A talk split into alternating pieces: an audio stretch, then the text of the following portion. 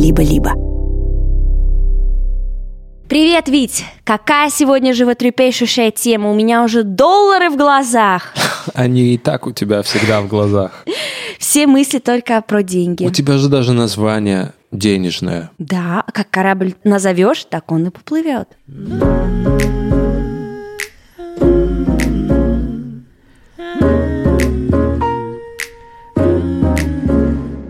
Это наш подкаст «Радио Монеточка». Сегодня мы будем говорить со слушателями про деньги, потому что их всех это все страшно интересует. Витя, Да. когда ты начал зарабатывать свои первые... Витя, выкинь, выкинь жвачку изо рта, пожалуйста, мне немножечко мешает. Витя, Ну, когда ты начал зарабатывать свои первые деньги? в 12-13 лет. Уже на музыке. Да. Как тебе это пришло в голову? Никак. Выхода не так было. просто вышло. Что ты делал? Я писал музыку себе. В какой-то момент ко мне начали обращаться дети, которые тоже хотели писать музыку. И я помогал им записывать. За деньги? Да. Ничего себе. И это что были за деньги? Э, вот 200 рублей. Это что мож, мог купить? На одну зарплатку свою вот такую маленькую. Ну, я мог сходить в кино, типа, купить себе какую-нибудь фигню. Ну, типа Кока-Колу или типа наушники новые? Ну, если я, например, э, несколько песен записывал, я откладывал часто, да, мог купить что-то, типа одежду я себе покупал, инструменты музыкальные заказывал. И как это приятно? Самому себя вот так вот немножко уже обслуживать в таком возрасте. Ну, это скорее не то, чтобы приятно. Есть просто какое-то такое чувство, что ты ни от кого не зависишь. Тебе не нравятся мои вопросы? Почему нет? Нравится очень хороший вопрос. Хорошо. А ты когда начала зарабатывать первую денежку? Да я начала зарабатывать первую денежку, вот, вот грубо говоря, на твоих глазах. Хорошая денежка. Ну да, я сразу.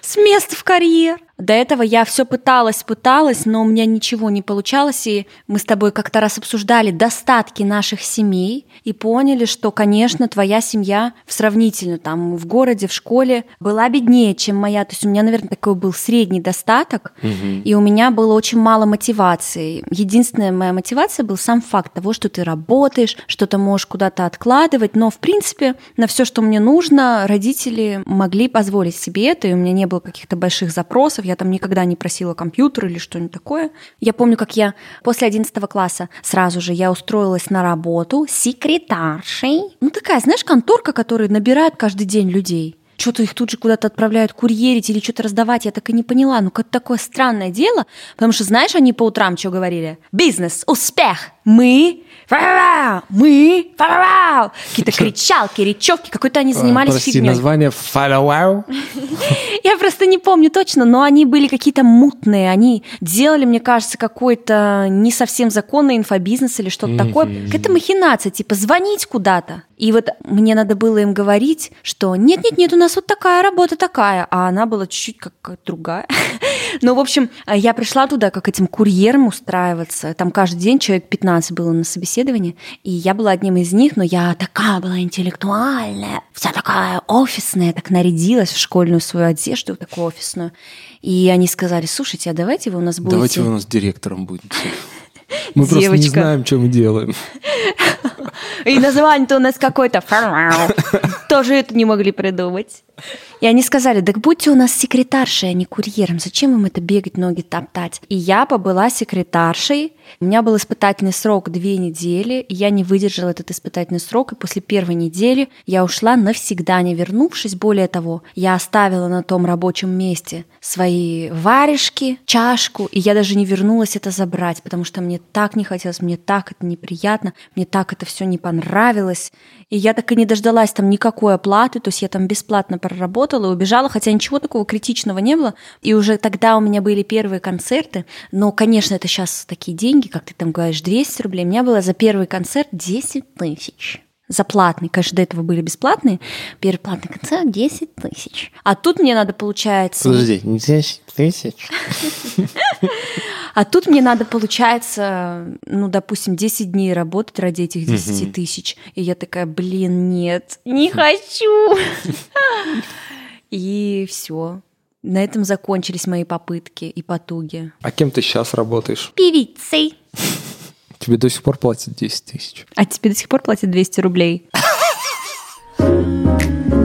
Привет, меня зовут Соня, мне 12 лет, я из города Минска. Мне стало интересно, в каком возрасте вы начали зарабатывать первую прибыль со своих песен.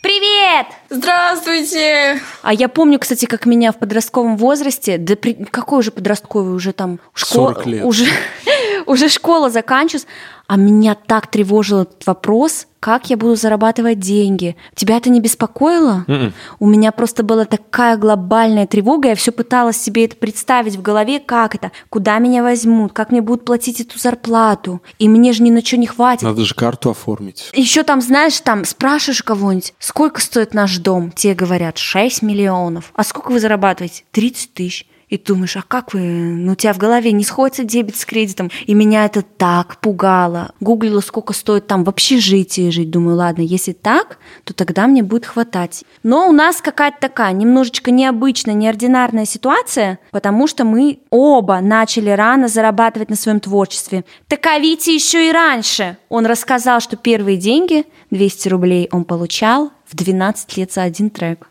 Слушай, Вить, а вот когда ты начал зарабатывать уже такие денежки, на которые ты мог себя обеспечивать полностью? Я поступил в музыкальное училище, я продолжил записывать музыку, и тогда уже мой ценник был тысяча рублей, и я зарабатывал где-то, может быть, ну, не знаю, 15 тысяч рублей в месяц. Это было все равно неплохо. И мне кажется, когда я закончил училище, вот тогда я уже зарабатывал прям ту сумму, на которую я мог себя содержать. Я покупал себе одежду, я покупал что-то маме, я устроился еще на радио, это была дополнительная подработка. Ну и опять же, я косил от армии, а я покупал военный билет. Я с гордостью вообще это говорю. А я брал деньги у местного бандита, ростовщика. Это единственный человек, который мог дать деньги. Нельзя таких историй рассказывать.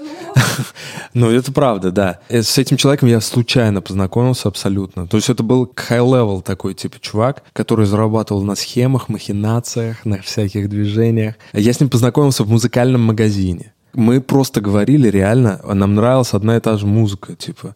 Он любил джаз, он играл на гитаре, нам нравились джазисты одни и те же, а Стинг, типа там, Стиви Уандер, мы вот об этом и всем. И он мне звонил потом. Чувак мне начал каждую неделю звонить, просто пообщаться о музыке. И в какой-то момент, когда вот это, я говорю, а вы можете мне одолжить, типа, деньги? Он говорит, Виктор, он так говорит, Виктор, ну, это для меня очень небольшая сумма денег. У меня интересы в этом.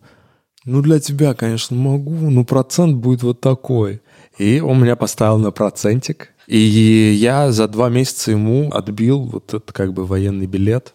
В общем, такая вот история. Мне очень, я очень люблю эту историю. Чувак мне говорил, Виктор, тебе надо в Москву ехать, ты такой молодой, привлекательный, талантливый, тебе надо играть музыку, а не, не вот этой фигней заниматься, как я. А ты хотел заниматься той фигней, Ну нет, это он имел в виду в Ульяновске останешься, А-а-а. придется что-то Ростовщиком наму- намутить себе, типа. Ну и, собственно, потом уже в Москве я устроился в театр, угу. там получал зарплату, и она равнялась ровно той сумме, которую я зарабатывал, работаю очень много в Ульяновске, угу. типа каждый час. Потом э, как бы я стал работать там сначала с Деслом, потом еще с кем-то. С монеточкой в конце концов. В конце концов с монеточкой, и все, и как бы там уже...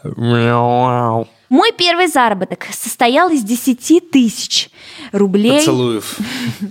Нет, из 10 тысяч рублей. И это был шок, это был восторг. Вся семья была в шоке, потому что Лиза что-то там сидела, пиликала на своих кнопочках у себя в комнате, и тут за это полагается 10 тысяч рублей. Хотя, конечно, это был полный обман, я так думаю. Ну, не обман, как бы никто никому ничего не обещал, но это была заниженная, мягко говоря, стоимость, потому что это был концерт в клубе Powerhouse. Кто живет в Москве, может быть, знает из ребят постарше, где он находится. И он был забит до верха, и даже люди не смогли все желающие попасть, потому что там просто не было места. И, конечно, это стоило больше, чем 10 тысяч такое выступление. Но для нас это все равно был шок, восторг, нас запросили райдер, мы там начали в панике вообще искать, что так, как, у кого какой райдер, что там можно писать, что нельзя. Нас привезли в гостиницу Екатерина, простите, я помню до сих пор все это, все названия. Я помню, как мы летели в самолете. И это было такое счастье, это была такая эйфория. Мы друг на друга смотрели. Я с мамой и с папой полетела. И мы смотрели друг на друга, и мы не могли поверить, что за сказка, что мы бесплатно летим на самолете, что мы бесплатно заселились в гостиницу. Мы... Выступление было очень поздно, типа в 12. Сейчас я уже на такое вообще, наверное, не соглашусь ни за какие деньги в 12. Ну, ладно, за, какие, за, за какие-то соглашусь. Но не за такие. И мы перед этим выступлением в этой сауне. Екатерина гостиница 4 звезды, в подвале там была сауна, джакузи. Мы спустились сюда, все это сидели, кайфовали. Знаете, все брали услуги максимально возможные, много ели там. И это был такой восторг и такое счастье. И это мне очень все понравилось. Но я долго не могла морально принять, что это теперь будет моя работа. И я долго с этим боролась, это сопротивлялась, еще пыталась куда-то там устроиться, пыталась эм, ориентироваться на учебу, и на свою будущую какую-то нормальную профессию. То есть меня смущало, что это вот вся моя жизнь будет состоять из вот этого хаоса, балагана, песен, криков, нервов, из этого волнения на сцене, что это все так нестабильно, непонятно. Я этого очень не хотела. Родители меня очень уговаривали. Я помню, меня мумитроли позвали на какой-то, ну, у них же вот это бар, фестиваль, много чего, и они меня куда-то позвали выступить. И я отказалась, потому что я не хочу. И родители мне начали подкладывать брошюры этого фестиваля, там везде в дневничок, на стол, как бы намекая. И они говорили, Лиз, ну ты что, не понимаешь, все сидят там, это пыхтят в офисе, а ты можешь петь песни. Говорю, пожалуйста, хватит, отстаньте. Ну, прям они на меня немножечко так давили, потому что я сама этого очень не хотела. А сейчас ничего, как-то превратилась в обычный... Тянулась. А ты вообще работала кем-нибудь? Когда-нибудь увлекалась заработком? Нет. А Ты хочешь? Ш... А то есть одна темка. Хотелось бы попробовать, что вообще да как, но в моем возрасте сейчас даже ничего как-то, я не знаю, что можно. Я, кстати, тоже помню, какая была эта проблема. Мне хотелось в какой-то момент что-то найти, но Ничего не было. Ну, я понимаю, если там у меня был какой-то специфический талант или что-то еще, я бы могла как-то что-то придумать. Но я была обычной девочкой, и я искала по обычным объявлениям работу для подростков. Ничего. Ничего не было. Но в целом мне очень нравится моя работа. Мне нравится, что у меня есть возможность, самое главное, проводить с моим ребенком бесконечное количество времени. Что у меня есть возможность брать его с собой на концерты, на гастроли, вписывать в райдер. Представляете? Ты для того, чтобы поработать, еще и вот так вот можешь написать, какие у тебя должны быть условия, чтобы у тебя там была детская кроватка, еще такая вот еда. Это, конечно, такое счастье, это так круто. Вы знаете, что мы с Витей недавно обнаружили? Какой ужас!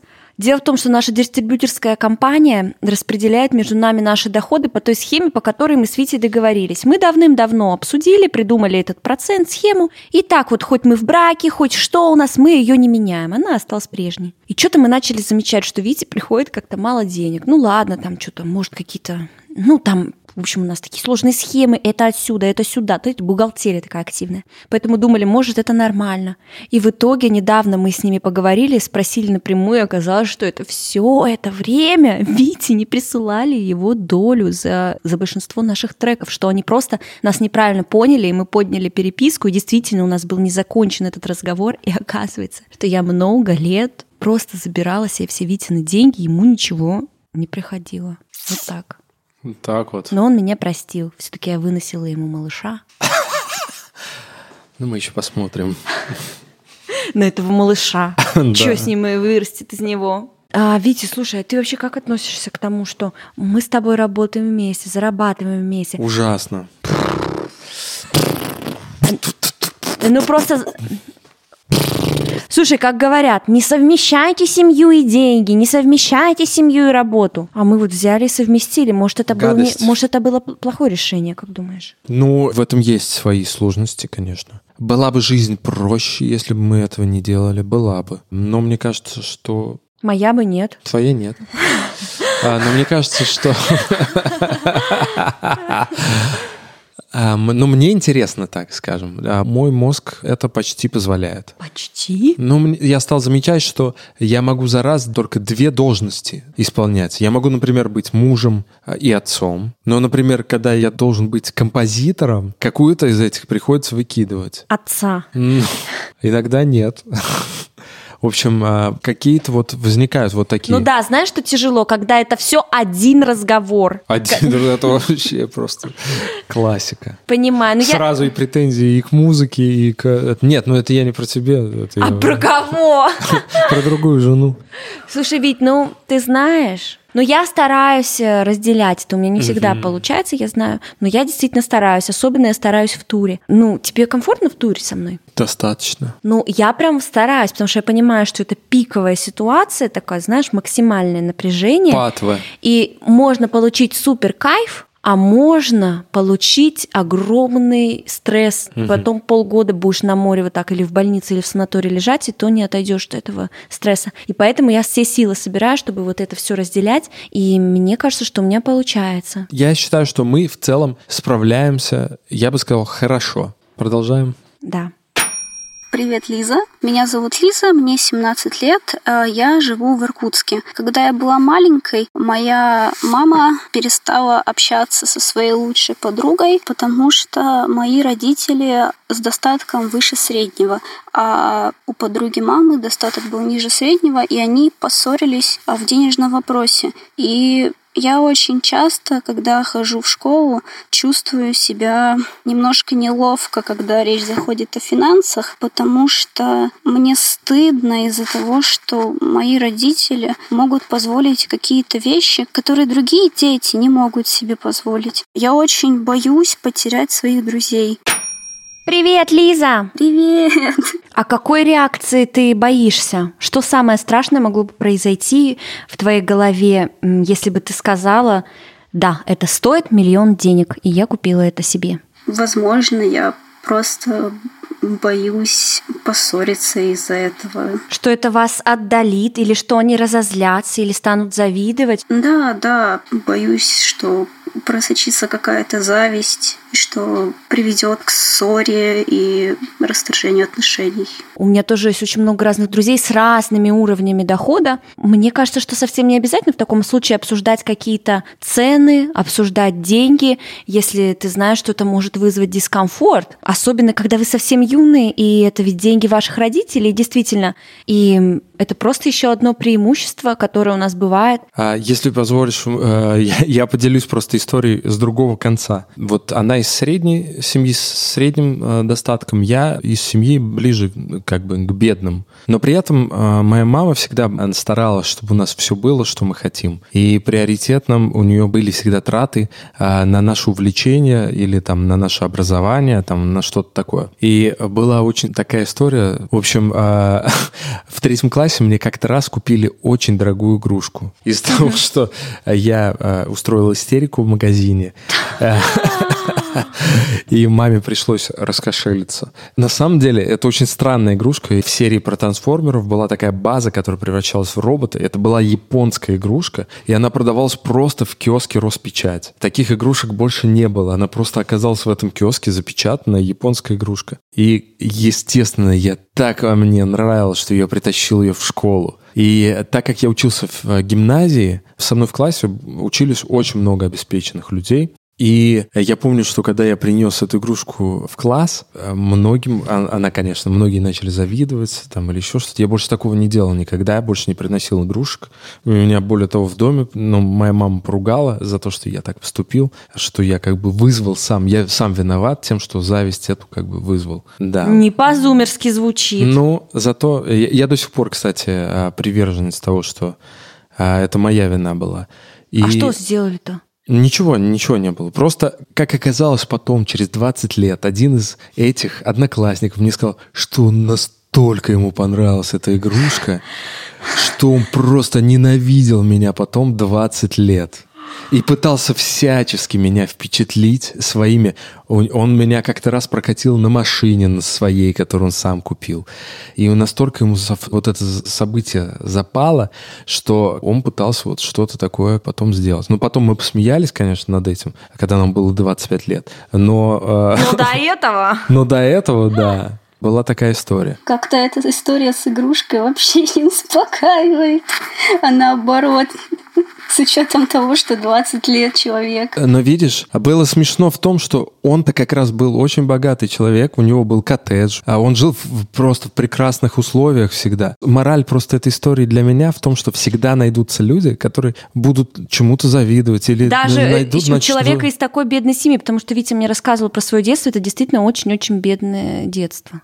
Да ведь? Ну уж не преувеличивай. Ну, бедная, конечно, а и действительно за чертой как бы прожиточного минимума, но абсолютно счастливое, прекрасное время. Конечно, счастливая. Ну, потому что так прекрасная мама, но она в одна на себе тащила трех детей. Представляете? Я не могу это представить. Ну, кстати, Витя, я хотела по поводу твоей истории, ты сказала, Да. я думаю, что это моя вина. Я так не считаю. Ты знаешь, я могу прийти э, в школу в новых очках, в новой юбке. Я не отвечаю за реакции людей, если я не имею никакого злого умысла, если я не делаю нарочно ничего плохого, никого ничем не дразню и не обижаю, извините, ну уж я не могу. А кого-то, извините, так оскорбил. Э, Знаешь, пришла девочка 1 сентября, допустим, выросла, вытянулась, стала такой красавицей, ей тоже этого стыдится, что кто-то на Нет. это позавидует. Но ты не можешь выбирать, э, каким ты вырастешь человеком и внешность И свою. также ты не можешь выбирать, Нет, из э, какой взять быть- игрушку в школу или не взять ее, мне кажется, что здесь ты, в принципе, можешь. Школа все-таки такой... Ой, и- нет, я с тобой не согласна. Ведь я не считаю, что ребенок должен заботиться о том,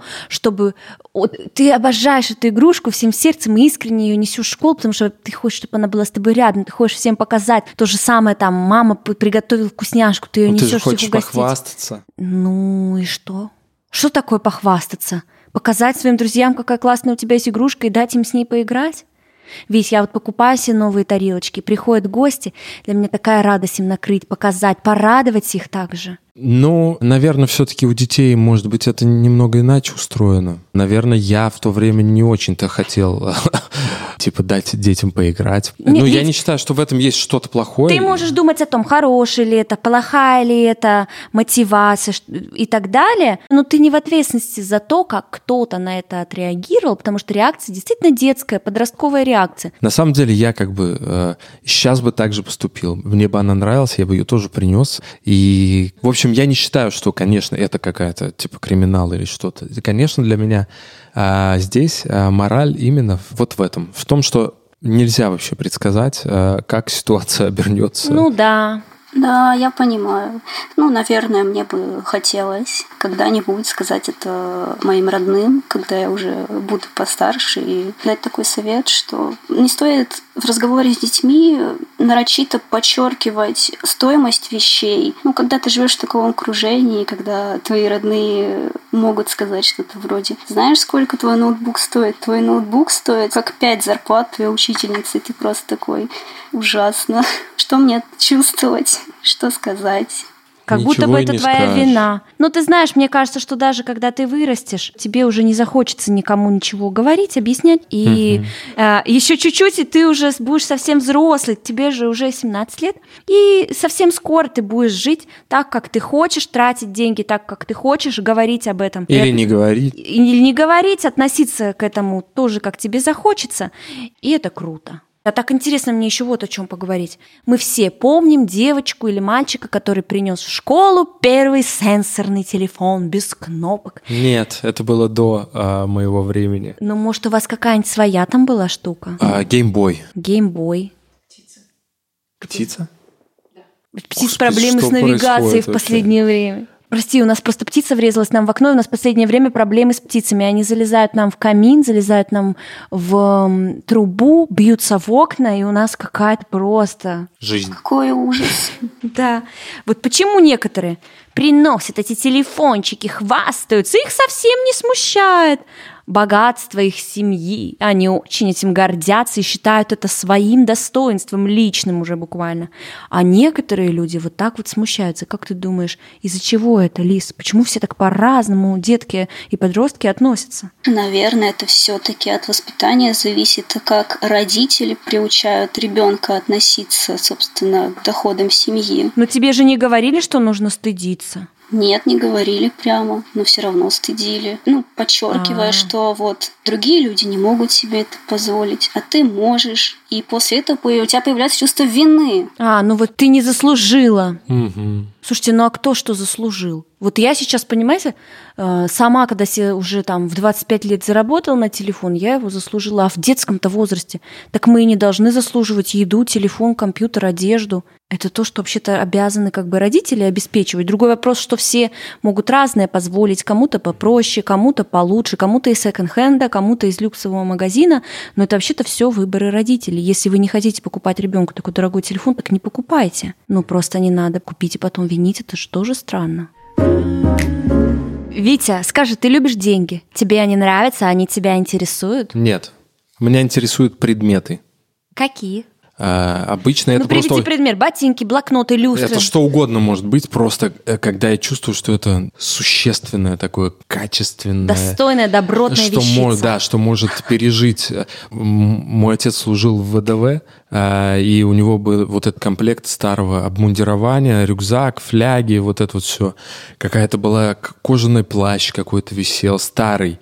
И меня настолько очаровывало просто вот эта вот потертость, жизнь какая-то, вот это вот. Мне так нравилось вот эти вот а, грубые, толстые... Груди. э, Груди, да, мужч- мужские. В общем, а, а, ткани вот эти вот какие-то помятые. Вот это вот все, что эм, жизнь какую-то прошло, понимаешь? Да, я понимаю. Как ты знаешь, меня гораздо меньше интересуют вещи. Мне нравится, когда деньги снимают с меня часть тревоги, ответственности, а, когда я могу не переживать о том, что мне есть, когда я могу нанять людей на любые там должности, э, на выполнение любых задач, которые мне даются Массажист пальцев. которые мне даются с трудом, и я не получаю большого удовольствия от покупок, приобретений. Более того, это чаще всего меня тяготит. Знаешь, мне интересно покупать не предметы, а покупать услуги. И я хочу жить, зная, что я э, могу заполучить любую услугу, потому что вот я такая богачка. Вот об этом я мечтаю. Еще хотела тебе сказать, Да. что меня просто еще очень тяготят вещицы, и в последнее время они мне приносят больше расстройств, чем радости. Но я потом тебе расскажу. Друзья, у Либо-Либо есть подписка, но, возможно, вы не знаете, что первые две недели и только в Apple подкастах можно совершенно бесплатно слушать бонусные эпизоды ваших любимых подкастов и подкаст-студия со всеми секретами о нашей работе. Если Apple подкасты вам не подходят, приходите в закрытый телеграм-канал Либо-Либо, там тоже все это есть. Ссылки в описании и помните, что подписка – это лучший способ нас поддержать. Спасибо. Привет, меня зовут Катя, мне 17 лет, я из города Губкин Белгородской области. Я хотела спросить у Лизы Вити про деньги. Я окончила школу, и сейчас мне предстоит поступать в ВУЗ. Мне очень э, страшно переезжать э, в другой город, учиться. И честно, полгода назад я думала, что я умру там с голода, я совершенно не приспособлена к самостоятельной жизни, я не знаю, как экономить, что откладывать и насколько важно баловать себя. Мне страшно. Привет! Привет! Расскажи, а тебе нужно будет самой оплачивать квартиру или ты будешь жить в общежитии? Я еще не знаю. Ну, если тебе нужно будет платить только за бытовые расходы, то мне кажется, ты быстро освоишься, это будет очень интересно. Я помню, как это было приятно приехать в Москву и ходить по магазинчику, все, все набирать тележку. И не так, что сникерс с колой, а что-нибудь там гречки надо купить, немножко каши, чтобы было что есть. Ну, я помню, что мне было это очень приятно, и я чувствовала себя очень взрослой, но мне не хватало, вот у меня не получалось распределять это все правильно, и поэтому у меня был очень скудный рацион, и я все время покупала растворимые кашки дешевенькие, там искала, чтобы было где-то по 5 рублей, даже находила по 3 рубля, если знаешь, коробку брать. И вот у меня был в институте, когда я приезжала на сессию, у меня был там один рацион. Растворной кофе с молоком, и вот эта каша растворная, и все. И я питалась так очень долго. И сейчас я думаю, что это как будто бы должно было быть очень несчастным, тяжелым временем, но это воспринималось так круто, это было такое счастье. И я так кайфовала от этих кашек. Сегодня с малиной, завтра с черникой, завтра с, мали... с малиной опять. Послезавтра опять с черникой. Да, и мне так, я так кайфовала. Где-то ездила, в этом Ашане нет скидки, надо ехать какой-то дальний Ашан. И это все было так радостно, я не знаю, у меня была прям какая-то эйфория. Но я думаю, что ты выбрала плохих людей, чтобы задать им вопрос про какую-то финансовую грамотность, потому что, честно говоря, мы с Витей в этом очень слабы. Ну, наверное, год на третий того, как я переехал в Москву, я научился э, комфортно распределять свой бюджет. То есть, если бы надо было жить просто на зарплату, все было бы, наверное, нормально. Но мне всегда же хотелось покупать синтезаторы, какие-то гитары. Плащи. Плащи это потом я начал. Сначала синтезаторы и всякие там инструменты. И вот здесь, конечно, нужно было там уметь найти срочно, помимо зарплаты, 70 тысяч рублей на что-то, потом выплатить тому-то, кто дал тебе взаймы 10 тысяч. Приходилось э, вести вот такие махинации, чтобы что-то себе позволять вот такое музыкальное. Ну, я думаю, умные люди это быстрее делают, чем я. В течение, э, в общем, первого года можно научиться тратить как-то правильно свои деньги и расставлять приоритеты. Слушай, у меня никак этого не получалось. Я так часто, помню, уходила в ноль, Мгм. Вот прям Ну. в ноль на карте. Ну, сегодня, типа, идешь домой, значит, пешком. И единственное, что у меня получалось научиться делать, это зарабатывать больше денег. Или находить их каким-то способом вот здесь, здесь. У меня, например, был творческий вуз, у меня очень много оттуда знакомств. Один, там, другой, третий. И как-то находится всегда возможность где-то подзаработать. Ну, кто-то у меня из подружек просто устраивались, допустим, официантом, ну, где не нужно много часов тратить, чтобы успевать учиться. И я смогла научиться только вот этому. Добы- Добывать где-то больше денег, если мне их не хватает. А вот сокращать их я пыталась, но у меня так это и не вышло. Но сейчас я опять к этому стала прибегать, потому что э, я поняла, что ну, у нас расширилась семья, и у нас появилось больше потребностей, и я сама не справляюсь теперь с работой, с уходом за ребенком, с уходом за квартирой. И с Витей мы вдвоем тоже с этим всем не справляемся. И стало понятно, что что-то нужно вычеркивать, и нужно просто понять, сколько мне нужно в месяц. Просто сесть, посчитать, сколько стоит нянечка, там несколько раз к нам приходит в неделю, сколько стоит, если у нас будет какая-то уборка иногда проходить, сколько стоит эм, там еда, потому что я очень нерациональная, ее как-то покупаю, и мне кажется, это самая большая статья расходов у нас, потому что это просто вот, ну, как-то все как будто бы надо так нормализовать, но ты представляешь, я так и не могу сесть и это сделать, у меня так и не получается. Вот я сколько уже пытаюсь, не могу. Вот у меня сейчас племянница, она на год старше тебя. Она год назад переехала в Москву, поступила в университет. По-моему, в общежитие не смогла а, пристроиться, сняла комнату какую-то, нашла работу, одну сначала. Теперь вот у нее вроде как работа, которая ей нравится более-менее. Ей вот сейчас вот уже работает там уже полгода или сколько-то типа того. Я думаю, что это на самом деле очень страшно об этом думать. А Я- на практике все вообще не так плохо. ну да. Я думаю, что когда ты окажешься там, тебе будет гораздо яснее вообще, что от тебя требуется. И... А ты, кстати, не знаешь, в какой город поедешь? Москву. Вот у меня просто у всех как бы разный уровень сложности. То есть кому-то пришлось, допустим, полгода, Продать почку. кому-то понадобилось полгода, чтобы уже выйти на нормальную, комфортную, приятную жизнь. Кому-то два года, кому-то вот даже там у меня в семье родственница, ей понадобилось прям несколько лет, а до этого это было прям тяжело. Но чем могу обрадовать по статистике, чем ты младше, тем тебе легче туда влиться. И среди моих знакомых эта статистика как бы подтверждается, что молодым людям сильно проще. У меня есть такая тоже история успеха одной одноклассницы. Девочка поступила в Москву на рекламу, я не помню куда, в какой-то хороший университет, на рекламное отделение. И она, как потом сказала, она наплела там в резюме, что умеет много чего.